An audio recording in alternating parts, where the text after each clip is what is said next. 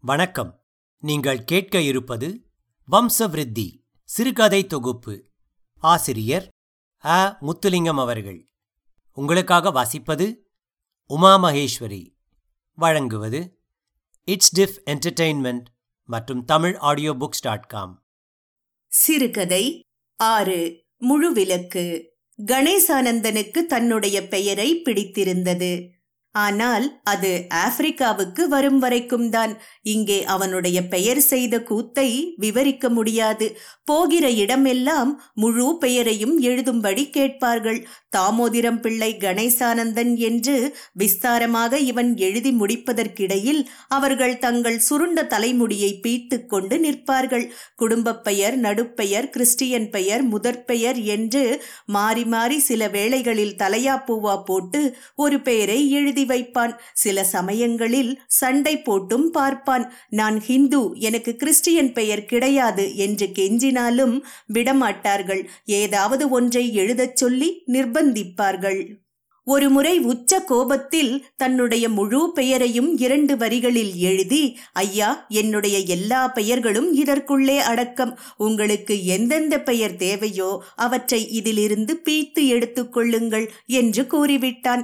கடைசியில் வந்து பல வருடங்களுக்கு பிறகுதான் இதற்கான ஒரு சுலபமான வழியை கண்டுபிடித்தான். கணேசானந்தன் என்ற பெயரை மூன்று பகுதிகளாக பிரித்து கணே சா நந்தன் என்று அமைத்துக் கொண்டான். அவர்கள் விருப்பப்படியே எல்லா பெயர்களும் அதனுள் அடக்கம். இவனுக்கும் தொல்லை விட்டது. ஆப்பிரிக்காவில் உள்ள அந்த குடிவரவு அலுவலகத்துக்கு இத்துடன் பல முறை அவன் வந்துவிட்டான். கொடுத்த ஃபாரங்களை எல்லாம் வெகு நேர்த்தியாக பூர்த்தி செய்தான். பெயர்கள் இப்போது தொல்லை கொடுப்பதில்லை. பத்து வருடங்களுக்கு மேலாக தொடர்ந்து ஆப்பிரிக்காவிலேயே தங்கிவிட்டதால் நிரந்தர குடியுரிமை விரைவிலேயே கிடைத்துவிடும் என்று எதிர்பார்த்தான்.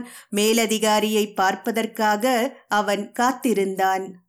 அலுவலகம் இப்போது கொஞ்சம் சுறுசுறுப்பு அடையத் தொடங்கியிருந்தது. ஒவ்வொருவராக வந்து தங்கள் இருக்கைகளில் அமர்ந்து ஃபைல்களை இழுத்து தூசு தட்டத் தொடங்கினார்கள். தோடம்பழ கூடைக்காரி ஒருத்தி உள்ளே வந்து மேசை மேசையாக போய் விலை பேசி விற்றபடியே வந்து கொண்டிருந்தாள். எல்லாமே தோல் சீவி வைத்த நேர்த்தியான பழங்கள். தடிமாடு போன்ற ஒருத்தன் வந்து இலவசமாக ஒரு பழத்தை கைவிட்டு எடுத்து விட்டான். கையை நீட்டி அடித்து அதை பறித்துவிட்டு இடுப்பிலே கையை வைத்து ஆர்த்த குரல் எடுத்து அவளுடைய குலதர்மம் பிசகாமல் அவனை வையத் தொடங்கினாள் அவள். நல்ல நல்ல அசிங்கமான வார்த்தைகளை பொறுக்கி எடுத்து திட்டினாள். ஒருவரும் கண்டு கொள்ளவில்லை. எல்லோரும் தங்கள் தங்கள் தோடம் பழங்களில் கருமமே கண்ணாயிருந்தனர். பழத்தில் சிறு ஓட்டை துளைத்து ஒரே உறிஞ்சிலே முழு சாற்றையும் உள்ளிழுத்து கொட்டைகளை தூ தூ என்று காலடியில் துப்பி நிமிடத்தில் மூன்று நான்கு பழங்களை கணக்கு தீர்க்கும் கலையில் அவர்கள் சூரர்கள். சங்கீதா ஆப்பிரிக்காவுக்கு வந்து கணேசானந்தனை பதிவு திருமணம் செய்து இரண்டு வருடங்களாகிவிட்டன. ஆனால் இவனுடைய சங்கடம் இன்னும் தீர்ந்த பாடில்லை. நிச்சயமாக குடியுரிமை கிடைக்கும் வரை பிள்ளை பெற்றுக் கொள்வதில்லை என்று சங்கீதா பிரதிஜை செய்திருந்தாள். எத்தனையோ பேர் எத்தனையோ விதமான பிரதிஜை எடுக்கிறார்கள். ஆனால் இவள் மங்கம்மா செய்தது போல அவசரப்பட்டு இப்படி ஒரு சபதம் செய்து விட்டாளே. இவனும் எவ்வளவோ சொல்லி பார்த்தான். காலை முடக்கி முரண்டு செய்யும் மாடு போல மறுத்து விட்டாள். இவர்களுடைய காதல் யாழ்ப்பாணத்தில் வேம்படியில் அரும்பியது. கணேசானந்தன் அப்பொழுது சென்ட்ரல் கல்லூரியில் படித்து கொண்டிருந்தான். அவனுடைய பள்ளி விட்டதோ இல்லையோ வேம்படி பள்ளி விடும் நேரமாக பார்த்து துடித்து கொண்டு சைக்கிளிலே பாய்ந்து போய்விடுவான். மணிக்கூட்டு வீதி வழியாக அவன் வேகமாக மிதிக்கவும் அவள் வரவும் நேரம் சரியாக இருக்கும். வெள்ளை மலரை அள்ளி வீசியது போல வெள்ளைச் சீருடை தேவதையர்கள் வந்து கொண்டிருப்பார்கள். அவர்களிலே இவள்தான் உயரம். வாழைத்தார் போல திரண்டிருக்கும் கூந்தலை இரட்டைச் சடையாக போட்டிருப்பாள். அவளுடைய விசேஷம் கண்கள்தான். சஞ்சலப்படும் கண்கள் என்று சொல்வார்களே அப்படி ஒரு நிலையில் நில்லாத கண்கள். நிமிர்ந்து ஒருமுறை கண்ணை வீசிவிட்டு போய்விடும் வருவாள் அந்த காலத்திலேயே விடாமுயற்சிக்கு பேர் போனவன் கணேசானந்தன். ஒரு வருட காலம் இப்படித்தான் கண்ணிலேயே செலவழிந்தது. புட்டுக்கு தேங்காய் போட்டது போல விட்டுவிட்டு தொடர்ந்த பெருமை கொண்டது இவர்கள் காதல். பல்கலைக்கழகத்தில் இவன் படிக்க போன பின்பு காதலை தொடர வழியின்றி தேங்கிவிட்டது. படிப்பை முடித்துவிட்டு வேலை தேடிக் கொண்டிருந்த சமயம்தான் மறுபடி இவளுடைய தரிசனம் கிடைத்தது. கிடுகிடுவென்று வளர்ந்து விட்டாள். கண்கள் முகத்தில் சரிபாதியை அடைத்து கொண்டு கிடந்தன. முதல் முறையாக அவளுடன் பேசினான். இரண்டு முறை பல்கலைக்கழக தேர்வு எழுதியும் சரிவரவில்லையாம். பெற்றோருக்கு மாத்தரைக்கு வேலை மாற்றம் கிடைத்தபடியால் கொழும்பு விடுதி ஒன்றில் தங்கி கம்ப்யூட்டர் படிக்கிறாளாம். கம்ப்யூட்டர் ஒரு ஃபேஷனாக இருந்த காலம் அது. அந்த நாலு வருடங்கள் கணேசானந்தனுக்கு நிரந்தரமான வேலை இல்லை தொட்டு தொட்டு தற்காலிகமாக நிறைய வேலைகள் பார்த்தான். சங்கீதா ஒரு வங்கியிலே வேலைக்கு சேர்ந்து விட்டாள். அந்த சமயம்தான் அவனுக்கு ஒரு நண்பனின் உதவியால் ஆப்பிரிக்காவில் ஒரு வாத்தியார் உத்தியோகம் கிடைத்தது. மூன்று வருட ஒப்பந்தம் நல்ல சம்பளம். சங்கீதாவிடம் தன் காதலை வெளியிடும் முன் நிலையான ஒரு வேலை கிடைக்க வேண்டும் என்ற அவன் பிரார்த்தனை நிறைவேறிவிட்டது. புறப்படும் முன் இவன் போய் சங்கீதாவிடம் விடை பெற்றது ஒரு சுவையான சம்பவம். அதை எத்தனையோ தடவை தனிமையில் நினைத்து நினைத்து அனுபவித்திருக்கிறான். விடுதியிலே இவன் போய் கீழே அவளுக்காக காத்து கொண்டிருந்தான் மேல் வீட்டிலிருந்து படிகளிலே குதித்து குதித்து அவள் சுபாவப்படி இறங்கி வந்தாள். தேவதை ஒன்று வானுலகில் இருந்து இறங்குவது போல. இவன் இருப்பதை அவள் காணவில்லை. கீழே இருந்த ஒரு நிலைக்கண்ணாடியின் முன் இழைக்க இழைக்க ஒரு செகண்ட் நின்று தலைமுடியை சரி செய்து கொண்டாள். இமையை நீவி விட்டாள். திரும்பியவள் இவனைக் கண்டு வெட்கித்துப் போனாள். ஒரு பெண் ஒருவனுக்காக தன்னை செம்மைப்படுத்துகிறாள் என்ற நினைவு அவனுக்கு எவ்வளவு களிப்பூட்டும். அன்று தனிமையில் இருவரும் நெடுநேரம் கதைத்துக் கொண்டு இருந்தார்கள். அடுத்த நாள் அவன் வெளிநாடு போவதாக இருந்தான். அன்று எப்படியும் தன் காதல் மாளிகையின் மேல் கதவை தட்டுவது என்ற தீர்மானத்தோடுதான் அவன் வந்திருந்தான். மனதில் துணிவு இருந்த அளவுக்கு கையில் பலம் இல்லை. கடைசியில் பிரியும் சமயத்தில் மைமலான அந்த மழை நாளில் ஒரு மூலையில் அவளை தள்ளிக் கொண்டு போய் வைத்து உத்தேசமாக அவள் இதழ்களை தேடி ஒரு முத்தம் பதித்து விட்டான். பெட்டைக்கோழி செட்டைகளை படபடவென்று அடிப்பது போல அவள் இரண்டு கைகளாலும் அவன் கழுத்தை கட்டி உதறினாள். அவள் தள்ளினாளா அல்லது அணைத்தாளா என்பது கடைசி வரை அவனுக்கு தெரியவில்லை. பிளேனில் பறக்கும்போது அவளுடைய சிந்தனையாகவே இருந்தான். விமானத்தில் யோசித்து வைத்து பதில் எழுதும்படி அவள் ஒரு விடுகதையும் சொல்லியிருந்தாள். அவர்களுடைய காதலுக்கும் அதற்கும் சம்பந்தம் இருக்கிறதாம்.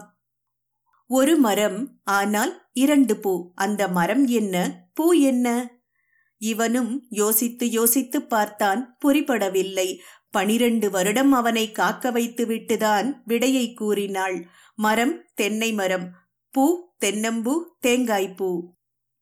அவன் ஆப்பிரிக்கா போன பிறகு அவர்கள் காதல் வலுப்பெற்றது. கடிதங்கள் மூலமாகத்தான் துணிந்து இவன் தன் காதலை பிரகடனப்படுத்தினான். மூன்று வருட ஒப்பந்த காலம் முடிந்து இரண்டு மாத விடுப்பில் வந்தபோது எப்படியும் அவளை மணமுடித்து தன்னுடன் அழைத்துப் போவது என்றுதான் வந்திருந்தான். அந்த சமயத்திலேதான் அவன் தன் வாழ்நாளிலேயே மறக்க முடியாத ஒரு மிகப்பெரிய தவறு செய்ய நேரிட்டது. இவனுக்கென்று கல்யாணம் பேச பெரிதாய் ஒருவரும் அங்கே இல்லை. சங்கீதாவின் தகப்பனார் சபாபதி நல்ல மனுஷன். தாயும் தகப்பனும் பரிபூரண சம்மதத்தை தந்துவிட்டனர். ஒரே மகளை பிரிந்திருப்பது கஷ்டம்தான். ஆனால் அவர்கள் அதை தாங்குவதற்கும் சித்தமாக இருந்தனர். மடத்தனமாக காலை இழுத்தது கணேசானந்தன்தான். பத்து மணியளவில் இவனை உள்ளே கூப்பிட்டார் அதிகாரி. ஜன்னல்கள் கண்டுபிடிக்கும் முன் கட்டிய கட்டிடம் அது. அதை கட்டிய கொத்தனாருக்கும் சூரியனுக்கும் ஜென்மப்பகை கண்ணங்கரேல் என்று கதிரையை நிறைத்து இருந்த அதிகாரியை பார்ப்பதற்கு கண்களை பழக்கப்படுத்த சிறிது நேரம் எடுத்தது. முகம் தெரிய பளிச்சென்று பற்களை காட்டி சிரித்தார். முகம் சிநேகமாக இருந்தாலும் கண்கள் தீர்க்கமாக கணக்கு போட்டபடியே இருந்தன. இந்த அதிகாரியை இதற்கு முன்பும் பல தடவை பார்த்திருக்கிறான். இருவரும் தங்கள் சேம நலன்களை ஹவுதி பொடி பொடிஃபைன் குசே குசே ஹவுதி பொடி பொடிபைன் குசே குசே என்று திருப்பி திருப்பி சொல்லி விசாரித்துக் கொண்டார்கள். இந்த சேம விசாரிப்பு ஐந்து நிமிடங்கள் வரை தொடர்ந்தது. உங்களுடைய நலம் எப்படி பெற்றோர் நலம் எப்படி மனைவி நலம் எப்படி பிள்ளைகள் நலம் எப்படி பக்கத்து வீட்டுக்காரர் எப்படி என்ற இந்த நலன் விசாரிப்புகள் எட்டு முழ வேட்டி போல முடிவில்லாமல் நீண்டு கொண்டே போகும். அதிகாரி கோப்பிலே ஒரு சிறிய சிக்கல் இருக்கிறது என்றும் அதற்கு தான் விரைவிலேயே சட்ட விலக்கு அளிப்பதாகவும் நிரந்தர குடியுரிமை இரண்டே மாதத்தில் கிடைத்துவிடும் என்றும் உறுதி கூறினார். கணேசானந்தன் வீட்டுக்கு வந்து நடந்த விபரத்தை மனைவியிடம் கூறினான். அவளுக்கும் சப்பென்று ஆகிவிட்டது. இந்த முறை கட்டாயம் கிடைக்கும் என்று அவள் மிகுந்த எதிர்பார்ப்போடு இருந்தாள். அன்றிரவு சங்கீதா உவ்வூவும் ஓக்ரா சூப்பும் செய்திருந்தாள். இந்த இரண்டு வருடத்திலே அவள் ஆப்பிரிக்க சாப்பாட்டு முறைகளை ஒரு ஆவேசத்துடன் கற்றுத் தேர்ந்து விட்டாள். அவள் ஒரு காரணம் வைத்திருந்தாள். ஆப்பிரிக்காவிலேயே நிரந்தர பிரஜையாக தங்கிவிடுவது என்று முடிவெடுத்த பிறகு எவ்வளவு சீக்கிரம் முடியுமோ அவ்வளவு சீக்கிரம் அவளுடைய பழக்க வழக்கங்கள் சாப்பாடு எல்லாம் கலாச்சாரத்துடன் ஒன்றிவிட வேண்டும் என்பது அவள் வாதம். உங்களுடைய தேசத்து பழக்க வழக்கங்கள் அவ்வளவு உயர்ந்ததென்றால் ஏன் நாடு விட்டு நாடு வந்தீர்கள் என்பதுதான் அவளுடைய கேள்வி. உவ்வுவு என்பது யாழ்ப்பாணத்து களி மாதிரி. ஆனால் பத்து மடங்கு பவர் கூட. விஷயம் தெரியாதவர்கள் அவசரப்பட்டு ஒரு விள்ளல் எடுத்து வாயிலே போட்டால் அது தொண்டைக்குழியிலே போய் அங்கேயே தங்கிவிடும். கீழுக்கும் இறங்காது மேலுக்கும் போகாது. அது வயிற்றில் போய் சேர்வதற்கிடையில் உயிர் பிரிந்துவிடும். இதற்கென்று பிரத்யேகமாக ஒரு சூப். அதுதான் ஓக்ரா சூப். வழுவழுவென்று இருக்கும். உவ்வூவை எடுத்து அந்த சூப்பில் தோய்த்து வாயில் போட்டால் அப்படியே நழுவிக்கொண்டு போய் வயிற்றிலே விழுந்துவிடும் தொடக்கத்தில் இது நன்றாகத்தான் இருந்தது. ஆனால் ஒவ்வொரு நாளும் சாப்பிட முடியுமா? தேவாமிர்தம் என்றாலும் ஒரு நாளைக்கு அழுக்கத்தானே செய்யும். ஒரு நாள் இவன் நாக்கிலே சனி. மெய்யே ஒரு நாளைக்கு புட்டு செய்யுமென் கணநாள் சாப்பிட்டு என்று சொல்லிவிட்டான். அவளுக்கு அது பிடிக்கவில்லை. வெஞ்சினம் கொண்ட வேங்கை போல சீறினாள். உங்களுக்கு புட்டும் முசுட்ட இலை வரையும் விளை மீனும் பலாப்பழமும் வேணுமென்றால் என்னத்துக்கு சிலோனை விட்டு வெளிக்கிட்டீங்கள்? அங்கே போய் அடி வாங்கிக் கொண்டு குசாலாய் இருக்க வேண்டியதுதானே. இது எங்களுக்கு தஞ்சம் கொடுத்த நாடு. இவர்களுடைய சாப்பாடுதான் இனிமேல் எங்களுடைய சாப்பாடு என்று அடித்து கூறிவிட்டாள். அந்த சிவபிரானே கேவலம் உதிர்ந்த புட்டுக்காக மண் சுமந்து அரிமர்த்தன பாண்டியனிடம் போர்ப்பிரம்படி வாங்கினானே இங்கே நான் கேவலம் சொற்பிரம்பம் தானே பெற்றேன் என்று மல்லாக்கப்படுத்து மனதை தேற்றிக் கொண்டேன். அதற்கு பிறகு கணேசானந்தனுக்கு புட்டு சாப்பிடும் ஆசையே வேரோடு போய்விட்டது. புட்டும் தேங்காய்ப்பூவும் போன்ற அவனுடைய காதல் வாழ்க்கை இப்படித்தான் எட்டு வருடங்கள் தேங்காய்ப்பூவாக தேய்ந்து போயிற்று.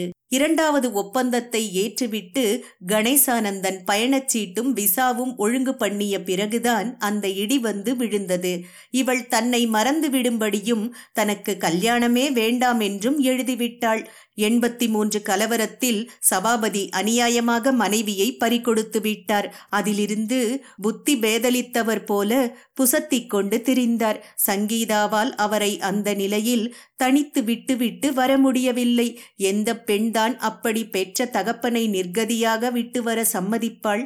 சங்கீதா நக்கீரர் பரம்பரையைச் சேர்ந்தவள் என்பதை முதல் தடவையாக கணேசானந்தன் உணர்ந்தது. அப்போதுதான் அவளில் அவன் உயிரையே வைத்திருந்தான். அவளும் அப்படித்தான். ஆனால் அவளுடைய பிடிவாத குணம்தான் அவனால் நம்ப முடியாததாக இருந்தது. அந்த எட்டு வருடங்களும் அவளை அசைக்க முடியவில்லை. இரண்டு வருடங்களுக்கு முன்பு அவளுடைய தகப்பனார் இறந்தபோதுதான் கண்ணீரில் தோய்த்து ஒரு கடிதம் எழுதியிருந்தாள். அப்பொழுதுதான் முதன் முறையாக அவனுக்கு அவளுடைய காதலின் ஆழம் தெரிந்தது. குடியுரிமைக்கும் பிள்ளை பெற்றுக் கொள்வதற்கும் என்ன சம்பந்தம்? இப்படி பிடிவாதமாக இருக்கிறாளே. குழந்தைகள் என்றால் அவளுக்கு உயிர். நேரம் போவது தெரியாமல் விளையாடிக் கொண்டிருப்பாள். ஆனால் குடியுரிமை கிடைப்பதற்கிடையில் கருத்தரிக்காமல் இருக்க வேண்டும் என்பதில் எதற்காக இவ்வளவு எச்சரிக்கை? பனிரெண்டு வருடங்கள் பாழாகிவிட்டதே என்ற யோசனை கூட இல்லையா அவளுக்கு? என்ன பிடிவாதம்? மீன்காரி ஒருத்தி அவர்கள் வீட்டுக்கு வாடிக்கையாக வந்து போவாள். தொடை சைஸ் கூட்டா மீன்களை கூடையிலே வைத்து தூக்கிக் கொண்டு ஒயிலாக நடந்து வருவாள். தலையிலே வைத்த கூடையை கையாலேயே பிடித்து கொண்டு வரும் பழக்கமெல்லாம் அங்கே கிடையாது. கரகாட்டக்காரனுடைய கரகம் போல கூடை தலையிலே ஒட்டி வைத்தது போல இருக்கும். இப்படி மீன்காரிகள் நாற்பது கிலோ எடையை தலையில் சுமந்தபடி மடித்த வில்லுக்கத்தியை நிமிர்த்தியது போல முதுகிலே ஒரு குழந்தையையும் கட்டிக்கொண்டு கைவீசம்மா கைவீசு என்று இரண்டு கைகளையும் வீசிக்கொண்டு ஆப்பிரிக்காவின் சிவப்பு மண்புழுதியை கிளப்பியபடி பறந்து விரிந்த டம்பளா மரங்களின் நிழலை ஆற அமர அனுபவித்தபடி வரும் இந்த அதிசயத்தை உலகிலேயே ஆப்பிரிக்காவில் மட்டும்தான் பார்க்கலாம். கூட்டா மீன் குழம்பு நல்ல ருசியாக இருக்கும். பெரிய பெரிய துண்டங்களாக வெட்டித்தான் அதை குழம்பு வைப்பார்கள். ஆப்பிரிக்காவில் ஒரு மிளகாய் இருக்கிறது. பெயர் ஸ்மோல் பெப்பே. உருண்டையாக சிவப்பாக பார்த்தால் வெகு சாதுவாக இருக்கும். காரம் நாலரை கட்டைக்கு தூக்கும். பாம் எண்ணெயோ இரத்தச் சிவப்பாக இருக்கும். பதமாக வெட்டிய மரவள்ளி இலையையும் மீன் துண்டங்களையும் இந்த எண்ணெயில் மிதக்கவிட்டு மிளகாயையும் வதக்கி போட்டு கொருக்காப்புளியும் சேர்த்து ஒரு குழம்பு வைத்தால் அந்த வாசனையே ஊரை கூட்டிவிடும். சங்கீதாவுக்கு மீன் என்றால் பிடிக்கும். அதிலும் மீன்காரியுடன் பேரம் பேசுவது இன்னொரு சுவையான விஷயம். பேரம் என்றால் சங்கீதத்தில் வரும் நிரவல் போல சூடு பிடித்து கொண்டே போகும். அடிமட்ட விலை தரை தட்டியவுடன் மீன்காரி ஆத்தாமல் யூ லவ் மீ என்று ஓலமிடுவாள். அவளுடைய பாஷையில் நீ என்னை காதலிக்கிறாயல்லவா? இப்படி என்னை படுத்தலாமா? என்று பொருள். அப்படி அவள் சரணாகதி அடைந்த பிறகுதான் பேரம் முடிவு பெறும். சங்கீதா மீன்காரிக்கு யூ மீ என்றே பெயர் வைத்து விட்டாள் இவர்களுடைய மீன் சண்டையை ஆர்வத்தோடு அவதானித்தபடி இருக்கும் அவள் முதுகோடு ஒட்டி கொண்டிருக்கும் குழந்தை. அது சினுங்கி சங்கீதா கண்டதில்லை. இரண்டு கண்களும் இரண்டு வெள்ளிமணிகள் போல மினுங்கும். சங்கீதா அந்த குழந்தைக்கு ஒரு பெயர் வைத்திருந்தாள். கரிக்குருவி. கணேசானந்தன் பள்ளியில் இருந்து வந்ததும் சங்கீதா படபடவென்று வாய்ப்பாடு ஒப்பிப்பது போல அன்றைய சங்கதிகளைச் சொல்லுவாள். அதிலே கரிக்குருவியை பற்றியும் ஒரு அத்தியாயம் கட்டாயம் இருக்கும். அப்பொழுதெல்லாம் கணேசானந்தன் இப்படி ஒரு குழந்தை மேலே ஆசையுள்ளவள் எப்படித்தான் இந்த விஷயத்தில் மட்டும் இவ்வளவு உஷாராக இருக்கிறாளோ என்று நினைத்துக் கொள்வான். கரிக்குருவி உண்மையிலேயே யூலவ்மியின் குழந்தையல்ல. அவளுடைய தங்கை ஓனைசாவின் பிள்ளை. ஓனைசாவுக்கு வயது பதினைந்து தான். ஒட்டுமாங்கன்று போல இருப்பாள். இன்னும் பள்ளியிலேயே படிக்கிறாள். பள்ளிக்கு போகும்போதும் வரும்போதும் மன்சாரே என்ற மன்மதனின் மோகத்தில் விழுந்து அவனுடன் சரசமாடி செய்து கொண்டே கந்தர்வ திருமணத்தில் பெற்ற பேருதான் கரிக்குருவி. கரிக்குருவி பிறந்தபோது ஓனைசாவின் பெற்றோர்களுக்கு அளவற்ற சந்தோஷமாம். களவாய் போட்ட சீட்டுக்காசை தைலா பெட்டியில் வைத்து காப்பது போல விரதம் காக்கும் கற்புக்கரசிகளை ஆப்பிரிக்காவில் காண முடியாது. ஒரு பெண் பருவமடைந்ததும் எவ்வளவு சீக்கிரம் முடியுமோ அவ்வளவு சீக்கிரம் அவள் தன் கருவளத்தை உலகுக்கு காட்டிவிட வேண்டும். ஒரு பிள்ளை பெற்றுவிட்டால் அவள் அந்தஸ்து உயர்ந்துவிடும். அவளை மணமுடிப்பதற்கு ஆடவர்கள் போட்டி போடுவார்கள். ஒரு பெண்ணின் உண்மையான விலை மதிப்பு அவளுடைய பிள்ளை பெறும் தகுதியை வைத்துதான் அங்கே நிர்ணயிக்க காணப்படுகிறது. அது ஒரு பெண் வழி சமுதாயம் ஆனபடியால் அங்கே எல்லாம் ஒரு ஆணை பார்த்து உனக்கு எத்தனை பிள்ளைகள் என்று மறந்து போயும் கேட்கக்கூடாது. அடிக்க வந்து விடுவார்கள். அவர்களுக்கே அது தெரியாது. கணேசானந்தன் படிப்பிக்கும் பள்ளியிலே இப்படித்தான் அடிக்கடி பெண் பிள்ளைகள் மூன்று நான்கு மாதங்களுக்கு மறைந்து விடுவார்கள். கேட்டால் பிரசவம் என்று வெகு சாதாரணமாக சொல்லிவிட்டு இவன் தலையை குனிவதை பார்த்து சிரிப்பார்கள். ஆனால் யூலவுமிக்கு ஏற்கனவே ஏழு பிள்ளைகள். அவளுக்கு கரிக்குருவியும் வந்து சேர்ந்ததில் கொஞ்சம் கஷ்டம்தான். யாராவது இந்த பிள்ளையை கேட்டால் கொடுத்து விடுவேன் என்று பயமுறுத்தி கொண்டிருந்தாள். அவளுடைய தங்கை படிப்பை முடிக்கும் வரை கரிக்குருவியை யூலவுமிதான் வளர்த்தெடுக்க வேண்டுமாம். கணேசானந்தன் தன் மனைவிக்கும் ஆசிரியையாக ஒரு சிறிய பள்ளியில் வேலை பிடித்து கொடுத்திருந்தான். வங்கியிலே வேலை செய்தவள் இப்படி வந்து ஒரு ஓட்டை பள்ளியிலே வேலை பார்க்க வேண்டி வந்து விட்டதே என்று இவனுக்கு ஆதங்கம்தான். ஆனால் சங்கீதா மிகவும் மகிழ்ச்சியுடன் தான் அந்த வேலையை ஏற்றுக்கொண்டாள் இவளுடைய பாடங்கள் சுகாதாரமும் ஆங்கிலமும் அந்த சின்ன சின்ன முகங்களை பார்த்து கொண்டே பாடம் சொல்லிக் கொடுப்பதில் தான் பட்ட கஷ்டங்களையெல்லாம் மறந்து விடுவாள். பள்ளி முடிந்ததும் இந்த பாலர்களெல்லாம் தங்கள் தங்கள் கதிரைகளை தூக்கி தலைமேலே வைத்துக்கொண்டு புத்தகங்களையும் முதுகில் கட்டியபடி சிட்டுக்கள் போல கூவிக்கொண்டே வீட்டுக்கு பறந்து போகும்போது இவள் வயிற்றை என்னவோ செய்யும். கணேசானந்தன் திருநீலகண்ட நாயனாருடைய திண்டாட்டத்தில் இருந்தான். பரத்தையிடம் இவர் போய் வந்தது தெரிந்ததும் எம்மை தொடாதீர் திருநீலகண்டம் மீது ஆணை என்று சாபம் இட்டுவிட்டாள் மனைவி. கணேசானந்தன் என்ன நாயனாரா தொடாமல் இருக்க. பனிரெண்டு வருடம் காத்திருந்து அடைந்த மனைவியை பக்கத்திலே வைத்துக்கொண்டு பிரம்மச்சரியம் கடைபிடிப்பது எவ்வளவு கொடூரம். குடிவரவு அலுவலகத்து பதிகம் அதிகாரி கூறியது போல இரண்டு மாதத்திலேயே குடியுரிமை பத்திரம் கிடைத்துவிட்டது. திருவானைக்காவில் பாடியவுடன் கோவில் கதவு திறந்து கொண்டது அல்லவா? குடியுரிமை சீட்டு இவன் கையிலே இருந்தது. இனிமேல் எந்த கதவுகள் அவனுக்கு சாத்தியிருக்கும்? இரண்டு வருடங்கள் இப்படியாக அநியாயமாக பலி போய்விட்டதே. அவை எப்படிப்பட்ட மகத்தான இரண்டு வருடங்கள் என்பதை பின்னாலேதான் கணேசானந்தன் உணர்ந்து கொள்வான். திருவானைக்காவுக்கு டிக்கெட் கிடைத்ததும் கணேசானந்தன் முற்றிலும் மாறிவிட்டான். அடையா நெடுங்கதவையே ஜபித்துக் கொண்டிருந்தான். ஒரே நினைப்புதான் மற்றதெல்லாம் மறந்துவிட்டான். பள்ளிக்கூடத்தை மறந்தான் பிள்ளைகளை மறந்தான் ஹிஸ்டரி பாடத்தை மறந்தான். ராவணனுடைய நிலைதான் அவனுக்கும் கரணையும் மறந்தான். தங்கை மூக்கினை கடிந்து நின்றான். உரனையும் மறந்தான். உற்ற பழியையும் மறந்தான். வெற்றி அரணையும் கொண்ட காமன் அம்பினால். முன்னை பெற்ற வரனையும் மறந்தான். கேட்ட மங்கையை மறந்திலாதான். கம்பரை படிக்காத ஆப்பிரிக்க பிரின்சிபாலுக்கு இது எல்லாம் எங்கே விளங்கப் போகிறது? பள்ளிக்கூடம் விட்டதும் கணேசானந்தன் கோடடித்தது போல நேராக வீட்டுக்கு ஓடியதன் மர்மம் அவருக்கு புரியவில்லை. ஒரு முறை அவசரமாக நேர அட்டவணை போட வேண்டியிருந்தது. இவன் கவலைப்படாமல் வீட்டுக்கு ஓடிவிட்டான். நேர அட்டவணை போடுவதில் கணேசானந்தனை அடிக்க ஆளில்லை. இந்த திறமையை வைத்துதான் அவன் கடகடவென்று ஆப்பிரிக்காவில் முன்னுக்கு வந்தான். இவனுடைய பிரின்சிபாலுக்கு இந்த ஒரு விஷயம் மாத்திரம் ஓடாது. இந்தியன் மேன் ஹாஸ் மேஜிக் என்று அடிக்கடி சொல்லிக் கொள்வார் ஒரு முறை அவர் அட்டவணை போட்ட விண்ணாணத்தை இப்பவும் சொல்லி சொல்லி சிரிப்பார்கள். அந்த அட்டவணையின்படி ஒரு கிளாஸில் மூன்று வாத்திமார்கள் ஒரே சமயத்தில் படிப்பிக்க வந்து விட்டார்களாம். அதை கணேசானந்தன் தான் பிறகு ஒரு மாதிரி சரி கட்டினானாம். கணேசானந்தனின் பிரயாசை கடைசியில் ஒரு நாள் பலித்தது. ஆறே மாத காலத்தில் சங்கீதாவிடம் அவன் ஆவலுடன் எதிர்பார்த்த மாற்றம் தெரியத் தொடங்கியது. முன்பு விரும்பி சாப்பிட்டதெல்லாவற்றையும் இப்போது தூக்கி எறிந்தாள். மீன் குழம்பு என்றால் பிடிப்பதில்லை. யூ லவ்மியை தூரத்தில் பார்த்தாலே ஓடி ஒளிந்து கொள்வாள்.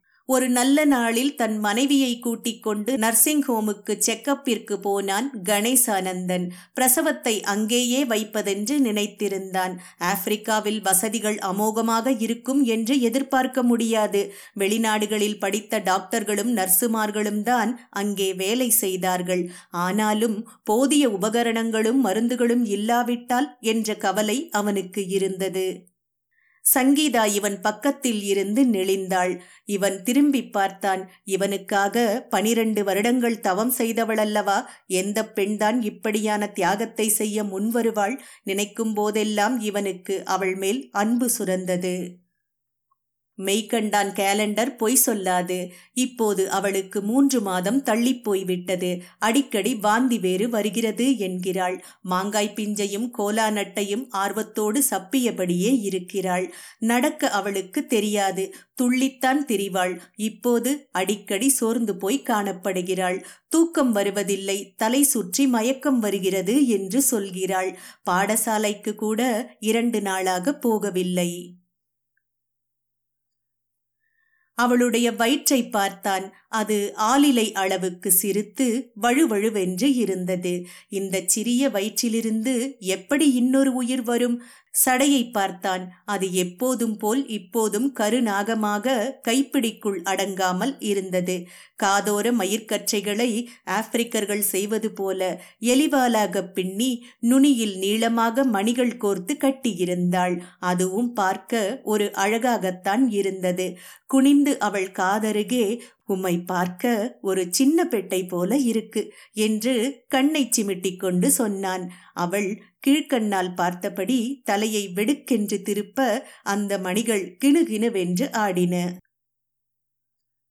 அந்த நேரம் பார்த்து டாக்டர் கையிலே கன ரிப்போர்ட்டுகளுடன் அவசரமாக வந்தார். கணேசானந்தன் எதிர்பார்த்தது போல கங்க்ராச்சுலேஷன்ஸ் என்று அவர் கூறவில்லை. சிறிது நேரம் இவர்களையே பார்த்தபடி இருந்தார். பிறகு மறுபடியும் ரிப்போர்ட்டுகளை சரிபார்த்து கொண்டார். இன்னொரு முறை இவர்கள் முகத்தை நோக்கி யோசித்தபடியே மெதுவாக நீங்கள் எதிர்பார்ப்பது போல இல்லை என்றார். கணேசானந்தன் அதிர்ச்சியடைந்தவனாக என்ன? கர்ப்பம் இல்லை என்றால் வேறு ஏதாவது வருத்தமா? என்றான். அவர் சிறிது மௌனம் சாதித்துவிட்டு இல்லை இல்லை உங்கள் மனைவிக்கு மாதவிடாய் முற்றிலும் நின்றுவிட்டது. அதாவது மெனோபாஸ் என்றார். விக்கித்துப் போய் இவர்கள் ஆளையாள் பார்த்து கொண்டார்கள். என்ன டாக்டர் உண்மையாகவா? என் மனைவிக்கு முப்பத்தி ஒன்பது வயதுதான் ஆகிறது என்றான்.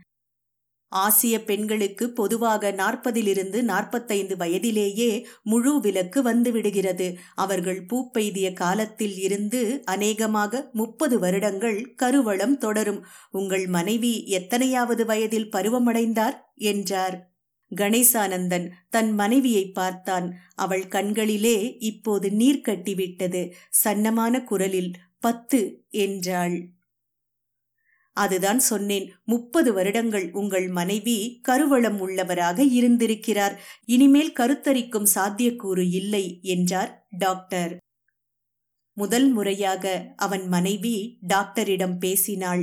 இதற்கு மருந்துகள் ஒன்றும் இல்லையா டாக்டர்? நாங்கள் மனமுடித்து இரண்டே வருடங்கள்தான் ஆகின்றன. அப்பொழுது டாக்டர் சொன்னார் இதற்கு மருந்துகளே இல்லையம்மா. ஒரு பெண் பிறக்கும் போதே அவளுக்கு எத்தனை கருமுட்டைகள் என்று அவளுடைய கர்ப்பப்பையில் நிர்ணயிக்கப்பட்டு விடுகிறது. என்னதான் தலைகீழாக நின்றாலும் அதை மாற்ற முடியாது. அவனால் தன் மனைவியின் முகத்தை பார்க்கவே முடியவில்லை. திரும்பி வரும்போது வழிநெடுக விம்மிக்கொண்டே வந்தாள். திடீரென்று அவள் அரற்றினாள் ஐயோ பிரம்மா எல்லோருக்கும் தலையிலே எழுதுவான். எனக்கு மட்டும் கர்ப்பப்பையில் எழுதிவிட்டானே என்று இரண்டு கைகளையும் தலையிலே வைத்து கோவென்று கதறினாள்.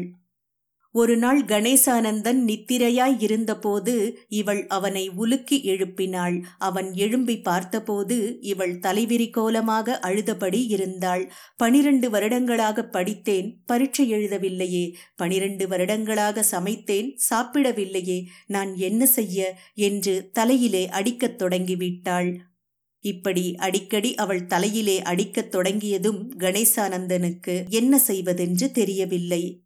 திடீர் திடீர் என்று சன்னதம் வந்தது போல இவள் நடக்கிறாளே இது படுத்தலாமா? இப்படியே கட்டுக்கடங்காமல் போனால் டாக்டரிடம் போய் யோசனை கேட்க வேண்டியதுதான் என்று முடிவு செய்து கொண்டான். சில காலம் இப்படியே போய்விட்டது. அவள் பேருக்கு மறுபடியும் பள்ளிக்கூடம் போய் வரத் தொடங்கினாள். ஆனால் சிற்சில வேளைகளில் அவளுடைய நிலைக்குத்திய பார்வையும் அசாதாரணமான செய்கையும் இவனை கூட அச்சப்பட வைத்தன. ஒரு நாள் அதிகாலை மூன்று மணி இருக்கும். கணேசானந்தன் திடீரென்று விழிப்பு வந்து எழுந்தான். பக்கத்திலே தடவி பார்த்தான். இவளை காணவில்லை. தேடிப்போன இவன் கண்ட காட்சி அதிர்ச்சி தருவதாக இருந்தது. சமையலறைக்கும் வரவேற்பறைக்கும் இடையில் உள்ள ஓடையில் இவள் சுவரிலே தலையைச் சாய்த்து உட்கார்ந்திருந்தாள். இவள் உடல் எல்லாம் வேர்த்து தெப்பமாகியிருந்தது. இவன் ஒன்றுமே பேசவில்லை. பக்கத்திலே போய் அமர்ந்து கொண்டான். அவள் தலையை வருடினான்.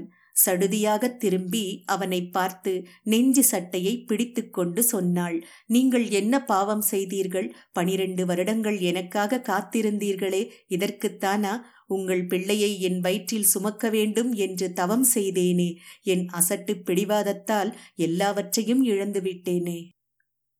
சீச்சி கண்ணை துடையும். ஏதோ உலகம் கவிழ்ந்தது போல இது என்ன? குதிரை போன பின் லாயத்தை பூட்டி என்ன பயன்? நான் இப்பொழுது என்ன பெண்ணா? இல்லை ஆனா அல்லது பேடியா? பெண்மை இல்லாத ஒரு பெண்ணை எப்படி அழைப்பது? இனி நான் ஒரு எண்ணிக்கைக்கு மாத்திரமே. என்னால் ஒரு பிரயோஜனமும் கிடையாது. இது என்ன விசற்கதை? எல்லோருக்கும் வருகிறது தானே. சங்ககால கணக்கின்படி இது ஏழாவது வாசல் அதாவது பேரிளம் பெண். இனிமேல்தான் வாழ்க்கையின் ருசியே தெரியப் போகிறது என்றான் அவன் முகத்தில் வலுக்கட்டாயமாக வரவழைத்த புன்சிரிப்புடன். உங்களுக்கு எங்கே விளங்கப் போகுது? நீங்களும் ஒரு ஆண்தானே?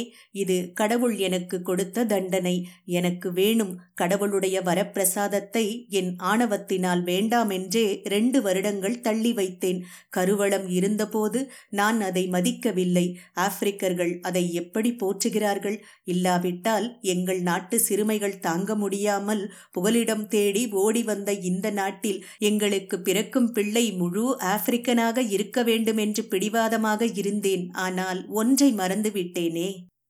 என்ன? பிள்ளை பிறந்து ஆண் என்றால் அரவிந்தன் என்றும் பெண் என்றால் அபிராமி என்றும் அகர வரிசையில் பேர் வைப்பதாக தீர்மானம் பண்ணினோமே. அது எவ்வளவு பிழை? நாங்கள் மனதளவில் மாறவில்லை என்றுதானே அர்த்தம்? கணேசானந்தனுக்கு ஒன்றும் சொல்லத் தோன்றவில்லை. அவள் சொல்வதில் நியாயம் இருப்பதாகப்பட்டது. பெண் எவ்வளவு கேவலமாக படைக்கப்பட்டிருக்கிறாள். முதலில் பருவம் அடையும் தொல்லை பிறகு மாதா மாதம் வரும் உபத்திரவம் கர்ப்பம் அடையும் போது ஒன்பது மாதம் அவள் பிள்ளையைச் சுமக்கிறாள். அதைத் தொடர்ந்து அவள் படும் பிரசவ வேதனை. ஆனால் இது எல்லாவற்றிலும் கேவலமானது. அவளுக்கு ஏற்படும் பெண்மை நீக்கம்தான். இந்த அவஸ்தையெல்லாம் ஆணுக்கில்லையே. இப்படியான நேரங்களில் கணேசானந்தன் ஆறுதல் கூற முயற்சிப்பதில்லை. அது வியர்த்தம். ஆற்றோட்டத்துடன் போய்தான் அடுத்த கரையை அடைய வேண்டும் என்பது அவன் சித்தாந்தம். ஆனால் அவனுடைய மனைவி கூறியது முற்றிலும் உண்மைதான் என்று அவனுக்கு பட்டது. ஒரு பசுஞ்சோலை கருகி அவன் கண்முன்னே பாலைவனமாகிக் கொண்டிருந்தது. பருவத்தோப்பொன்று மூப்பை நோக்கி அடியெடுத்து வைத்தது. ஔவையார் ஒரு பெண் புலவரல்லவா? அவருக்கு கூடவா இந்த கொடுமை தென்படவில்லை? கொடிது கொடிது வறுமை கொடிது என்றுதானே அவர் பாடினார். ஒரு பிராயத்திலே பெண்ணுக்கு ஏற்படும் இந்த அநீதி பற்றியல்லவா அவர் பாடியிருக்க வேண்டும்? உள்ளிழுத்த தலையை ஆமை மெல்ல மெல்ல வெளியே விடுவது போல சங்கீதாவும் மெதுவாக வெளியே வரலானாள். பள்ளிக்கு புது தெம்புடன் வந்து போனாள். தன் உடைகளிலும் ஒப்பனைகளிலும் முன்பு போல கவனம் செலுத்தினாள். இடைக்கிடை அந்த வீட்டில் அவளுடைய குபீர் சிரிப்பு மறுபடியும் ஒலிக்கத் தொடங்கியது. கோப்பி என்றால் ஐரிஷ் கோப்பி துருக்கி கோப்பி இந்தியா கோப்பி என்று இப்படி பல வகை உண்டு. ஆனால் முட்டை கோப்பி என்பது இந்த உலகத்திலேயே யாழ்ப்பாணத்தில்தான் அகப்படும்.